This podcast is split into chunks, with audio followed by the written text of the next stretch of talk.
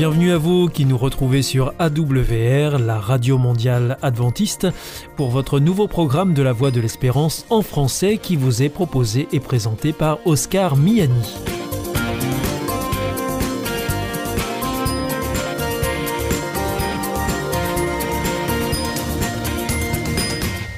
C'est donc parti pour les 30 prochaines minutes ensemble. Merci de votre fidélité à la voix de l'espérance. Vous êtes toujours plus nombreux à nous écouter sur les ondes, par Internet ou aussi grâce à votre téléphone. D'ailleurs, je vous en rappelle tout de suite les numéros qui ne sont absolument pas surtaxés. Alors si vous voulez nous écouter avec votre téléphone depuis la France, eh bien vous composez le 01 80 14 44 77. Si vous êtes en dehors de France, eh bien vous composez le 00 33 1 80 14 44 77. Et depuis les États-Unis, eh bien c'est le 1 712 432 9978. Alors aujourd'hui, au programme, nous vous proposons votre rendez-vous santé avec le docteur Jean Lincey. Ensuite, ce sera votre émission Top Cuisine. Et là, je serai en compagnie de Cécile Hermeline, paysanne cuisinière. Et pour finir, ce sera un temps de réflexion avec le pasteur Pierre Péchou dans la chronique que vous connaissez bien, Vers d'autres cieux. Tout de suite, donc pour commencer, voici Sentez-vous bien.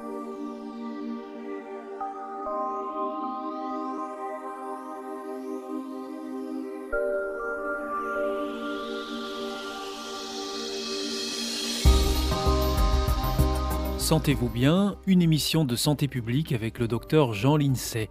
Depuis quelques émissions, le docteur Jean Lincey aborde le sujet des menaces auxquelles nos sociétés doivent se préparer à faire face.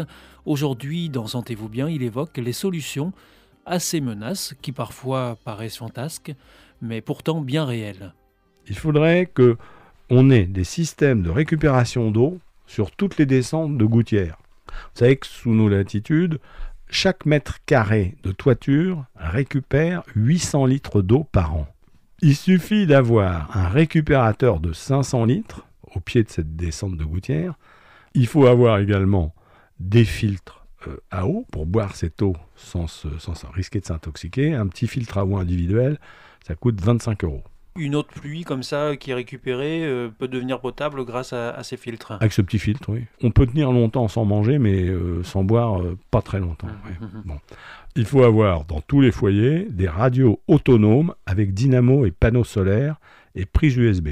Donc qu'est-ce que vous appelez une radio autonome? Elle est autonome parce qu'on n'a pas besoin de la brancher sur le secteur. Et elle se recharge avec une dynamo. Elle a une petite dynamo. Donc on peut écouter la radio même si on n'a plus d'électricité. Voilà, on peut écouter la radio même si on n'a plus d'électricité. Et on peut la grande nouveauté, c'est qu'on peut recharger le portable.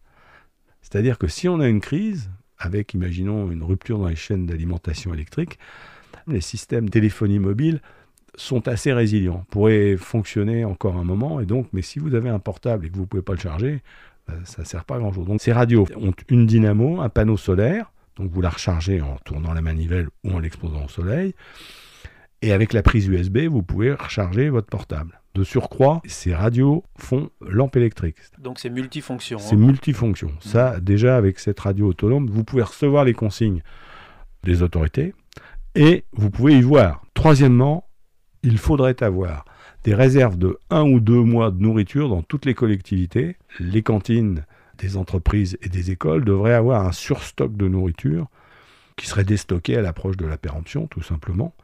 Il faudrait aussi demander aux familles, aux ménages, d'avoir un petit surstock, avoir environ un mois de nourriture sous forme de pâtes, riz, légumineuses, conserves éventuellement du lyophilisé. Pour éviter de paniquer le jour où euh, d'un coup euh, une crise surgit. La grande idée de tout ça, c'est d'éviter la panique. On ne se rue pas sur les magasins en cas de crise parce qu'on a chez soi. Puis on a été préparé, on a fait des exercices, on ne s'affole pas. Il faut ensuite constituer des organisations territoriales par colonne de 10 vous avez une personne qui est au contact des autorités, à vélo ou à pied, qui va aller en prévenir 10, qui va en prévenir 10. Là, vous êtes déjà à 100. Qui va en prévenir 10, vous êtes à 1000. Qui va en prévenir 10, vous êtes à 10 000. Donc une colonne en 5 couches touche 10 000 personnes. Il faut mettre le nombre de colonnes qu'il faut selon la, taille de la, population. Le gros avantage de ce système, c'est que c'est un réseau social du monde réel, low cost, ultra basse technologie, qui crée du lien social. Et on peut faire des exercices une fois par an, Comme ça, les gens se connaissent, sont prêts à le faire.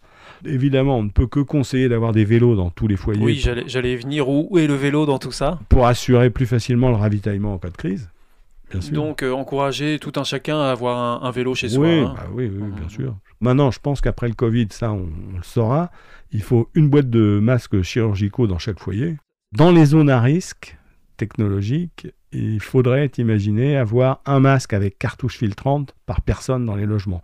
Et neuvième point, il faudrait des billets non monétisés, non falsifiables, stockés par les collectivités. Pourquoi? Ben Parce que si on avait une grosse crise financière, on pourrait même avoir euh, une hyperinflation, une perte de la valeur de la monnaie, euh, de l'euro par exemple, et euh, ces billets seraient distribués par les collectivités pour que l'économie de proximité et de première nécessité continue à fonctionner. Donc en fait, on met une deuxième monnaie en circulation. Oui, une monnaie locale, bah, il y en a beaucoup. Hein. Oui, c'est vrai que ça, se fait, beaucoup. Hein. C'est une monnaie locale pour éviter à la population de revenir au troc et au bon d'alimentation. Mhm. Hein, c'est plus, c'est plus fluide, c'est plus organisé. c'est plus organisé. La valeur de cette monnaie serait déterminée localement euh, en fonction de la valeur euh, d'un panier de produits de première nécessité. C'est n'est pas mhm. très compliqué à organiser. Par contre, ça évite le collapsus économique. L'économie, la petite économie de survie locale de proximité continue à fonctionner.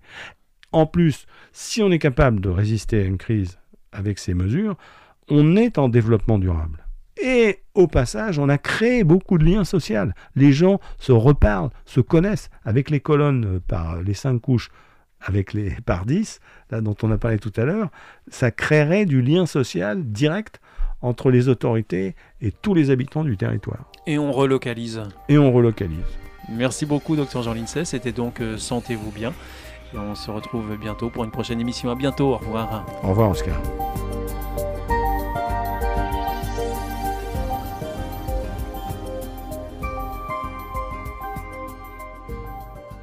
Information coronavirus. Comment lutter contre le coronavirus? Quand nous parlons ou quand nous toussons, nous pouvons transmettre le virus par de petits postillons. Quand on pose sa main sur une surface contaminée et ensuite sur son visage que l'on touche des centaines de fois par jour, le virus peut nous infecter en passant par la bouche, le nez ou les yeux. En sortant, une personne, même si elle ne semble pas malade, peut contaminer trois personnes en moyenne, qui à leur tour en contaminent trois autres. L'épidémie se propage alors à toute vitesse mais en nous lavant les mains très souvent, en toussant dans notre coude ou dans un mouchoir jetable, en respectant une distance d'au moins un mètre avec les autres, en restant confiné chez soi et en limitant nos sorties à nos besoins essentiels, nous évitons la propagation du virus pour nous et pour les autres. Ensemble, faisons bloc contre le coronavirus. Plus d'informations au 0800 130 000 ou sur gouvernement.fr. Ceci est un message du ministère des Solidarités et de la Santé.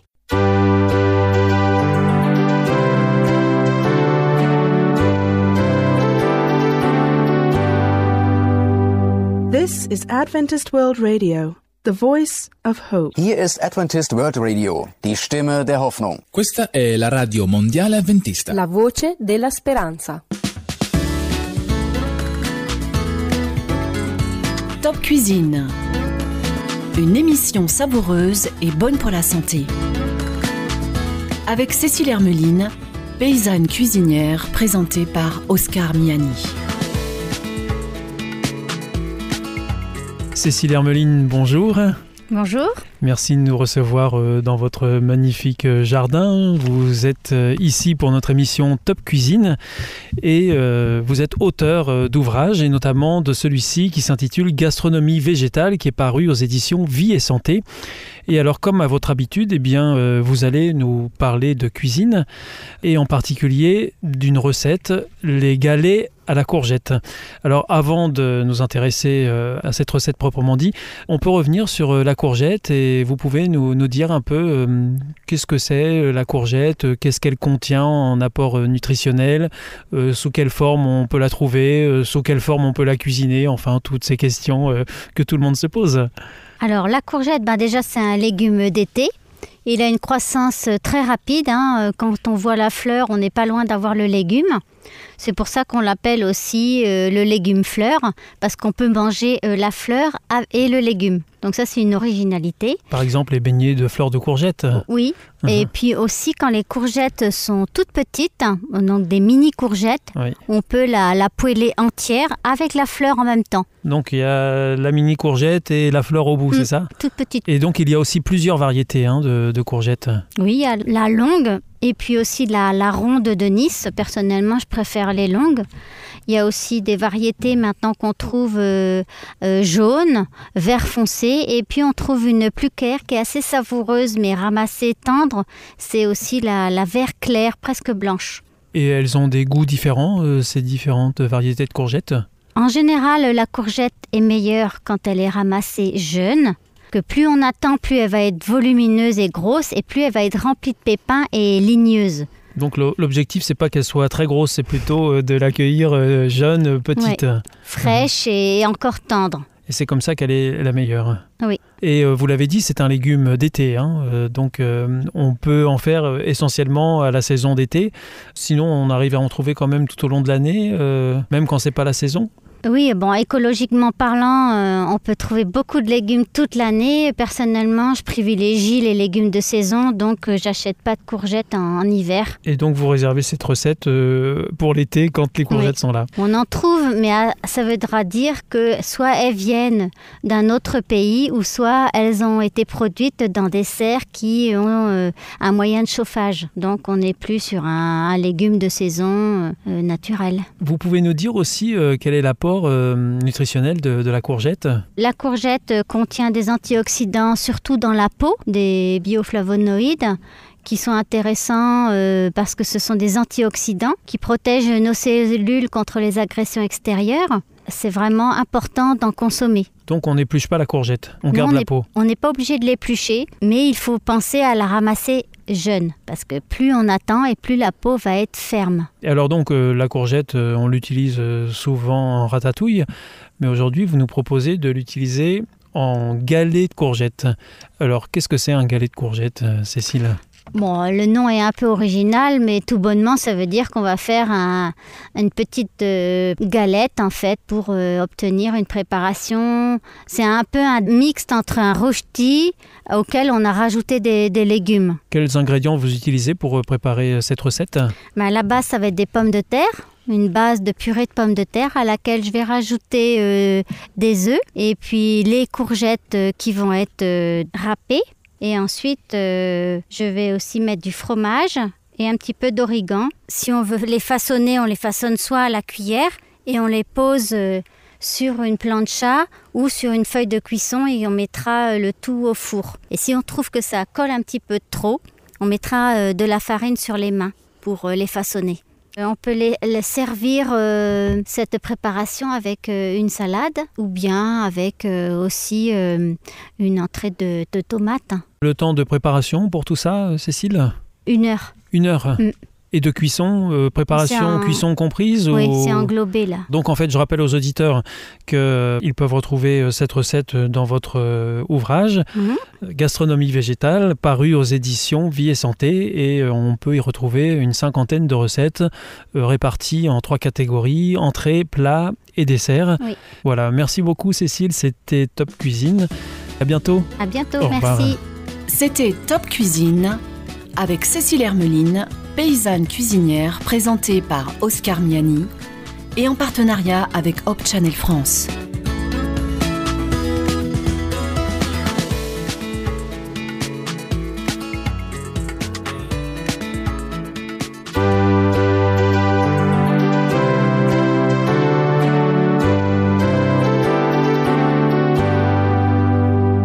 This is Adventist World Radio, the voice of hope. Hier ist Adventist World Radio, die Stimme der Hoffnung. Questa è la radio mondiale adventista. La voce della speranza.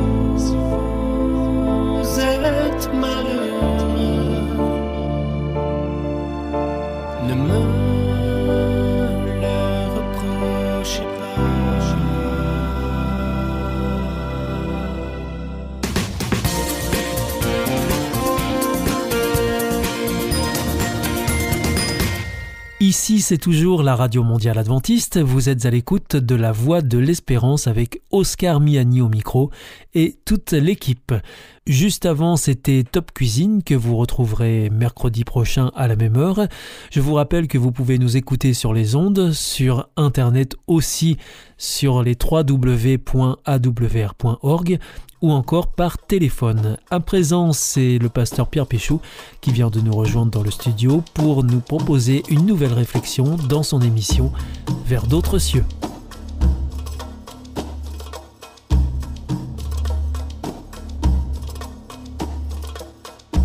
Pierre Péchou, bonjour. Bonjour Oscar, chers auditeurs, bonjour. Merci de nous rejoindre une nouvelle fois au micro de Vers d'autres cieux. Comme à votre habitude, vous nous invitez aujourd'hui à la réflexion à partir d'un texte biblique que l'on trouve dans la première lettre de Pierre au chapitre 3 et au verset 17. Alors voilà ce que nous dit ce passage. Car il vaut mieux souffrir en faisant le bien, si telle est la volonté de Dieu, plutôt qu'en faisant le mal. Euh, comment est-ce qu'il faut comprendre ce passage, Pierre Péchou? Je l'ai choisi, je ne peux pas dire par provocation, mais en étant conscient qu'il y a une première compréhension quand on entend ce texte ou quand on le lit, qui, euh, à mon avis, peut amener chez les personnes à, à ne pas être d'accord ou être un peu euh, choqué par ce qui serait dit. Ou est-ce que quelquefois ce, ce, genre de texte n'a pas encouragé euh, parfois certains chrétiens un peu au masochisme par exemple? Oui, je le relis tout de suite, comme ça nos auditeurs peuvent le, le réentendre. Il vaut mieux souffrir en faisant le bien si telle est la volonté de Dieu, plutôt qu'en faisant le mal. Et pourquoi vous nous invitez à le relire? Parce qu'il y aurait un deuxième sens qui nous échapperait en première lecture Oui, c'est celui que je vais proposer. Parce que, alors d'abord le sens euh, commun à mon avis, il vaut mieux souffrir si telle est la volonté de Dieu. Voilà. Alors, c'est pas ce que dit le texte, je l'ai raccourci. Mais souvent, on le comprend comme ça. Et là, ça revient à votre remarque que c'est peut-être un appel à, pour certains chrétiens au, au masochisme, c'est-à-dire à volontairement euh, même rechercher la souffrance. On, on le vérifie parfois. Hein. Tout à fait. On a des, des exemples dans l'histoire de flagellation, d'auto-flagellation. Les gens se fouettaient eux-mêmes, par exemple. On arrive à cette notion de souffrance méritoire. Plus je souffre, plus euh, j'ai des mérites devant Dieu. Alors je pense que ce verset ne parle absolument pas de ça. Quand je l'ai relu, et je vais le faire encore une fois, je l'ai relu incomplètement, il vaut mieux souffrir si telle est la volonté de Dieu. Et là encore, ça serait, ben voilà, si Dieu veut que je souffre, je souffre. Alors moi, j'ai pas du tout ce- cette conception hein, de- de- du rapport à Dieu. Et si je suis dans une souffrance, je vais m'autoriser à demander à Dieu pourquoi il permet telle ou telle souffrance. Oui, et pourquoi est-ce que Dieu voudrait qu'on souffre, par exemple Voilà. Alors moi, je pense que Dieu ne veut pas qu'on souffre. Je, je l'ai dit euh, souvent à ce micro, euh, Dieu insiste pour être appelé Père. Quand il pose cela, cette relation paternelle qu'il a avec nous, c'est pas un père fouettard, c'est un père aimant. Alors le texte complet, il vaut mieux souffrir en faisant le bien si telle est la volonté de Dieu. Et moi, je voudrais raccrocher la volonté de Dieu à faire le bien Et non pas à souffrir. et non pas à souffrir. C'est-à-dire, euh, si la volonté de Dieu, c'est que vous fassiez le bien, êtes-vous prêt à souffrir pour cela? Alors je vais dire les choses autrement, qui sera plus peut-être une interpellation à notre conscience. Si je sais que choisir le bien me fera souffrir, est-ce qu'il ne faudrait pas mieux que je choisisse le mal pour ne pas souffrir? Alors chacun va répondre en conscience, mais je suis peut-être un peu provocateur. Alors finalement, euh, faire le bien ne serait pas l'apanage des faibles? Eh bien non, parce que ce texte nous invite à, à- à prendre conscience que choisir le bien peut peut-être amener à des, à des conséquences qui à nos yeux peuvent sembler négatives puisqu'elles sont liées à des souffrances, qu'il faut parfois peut-être être plus fort que faible pour effectivement choisir le bien. Même si euh, dans ce que vous dites, c'est que le regard des personnes souvent, c'est que les gens, euh, les personnes sont considérées comme faibles parce qu'elles ont choisi de faire le bien et qu'elles en subissent des conséquences. Et très concrètement, euh, dans la vie de tous les jours, je peux par exemple, dans le cadre de mon travail, refuser une malhonnêteté que mon patron me demanderait parce que je veux pas faire le mal, je ne veux pas mentir ou des choses comme ça. Et peut-être que bah, à cause de ça, j'aurais un plus mauvais poste, enfin, j'aurais pas d'augmentation de salaire. Ouais, c'est des choses très concrètes, hein, et je pense qu'on peut, comme ça, peut-être euh, chercher beaucoup d'exemples. Alors, on inverse complètement donc le, du coup la, la priorité dans, dans ce verset. Euh, c'est pas, euh, il faut que vous souffriez parce que c'est la volonté de Dieu, et ça c'est bien. Mais il faut que vous choisissiez le bien parce que c'est la volonté de Dieu. Mais on sait très bien qu'en choisissant le bien, ça peut amener à des souffrances. Alors dans, dans cette lettre que Pierre écrit, il écrit à une église qui euh, vit une souffrance qui est beaucoup liée à, à sa foi. Ce qu'on appelle la religion chrétienne. En tout cas, voilà, cette, euh, rencontre avec le Christ qui amène à, à croire en lui. Ces gens qu'on appellera chrétiens, eh bien, à l'époque de Pierre, on est 2000 ans en arrière, c'est quelque chose de nouveau et ça amène à beaucoup de persécutions. Et dans cette lettre que Pierre écrit pour euh, encourager l'Église, dans au moins quatre passages, vous avez cette idée, euh, voilà, parce que vous avez fait le choix de Dieu, en fait, vous souffrez. Et peut-être que ce bien suprême, c'est le fait simplement de choisir Dieu.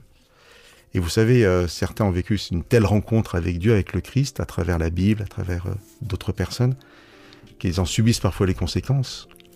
Mais ces souffrances ne sont rien au regard de, cette relation qu'ils ont euh, entamée avec Dieu. Et à la fin de sa lettre, Pierre dira Déchargez-vous sur Dieu de tous vos soucis, parce qu'il prend soin de vous. Ça peut paraître contradictoire, mais je voudrais finir avec cet encouragement en fait. L'encouragement d'abord à choisir le bien, parce qu'on est toujours, je pense, vraiment plus heureux quand on choisit le bien, même s'il y a des conséquences négatives que ici on appelle souffrance. Et au final, être dans cette rassurance que malgré les souffrances, eh bien on peut euh, faire confiance à Dieu, euh, ne pas être dans le souci, dans les inquiétudes, se décharger de tout cela parce qu'il prend vraiment soin de chacun d'entre nous.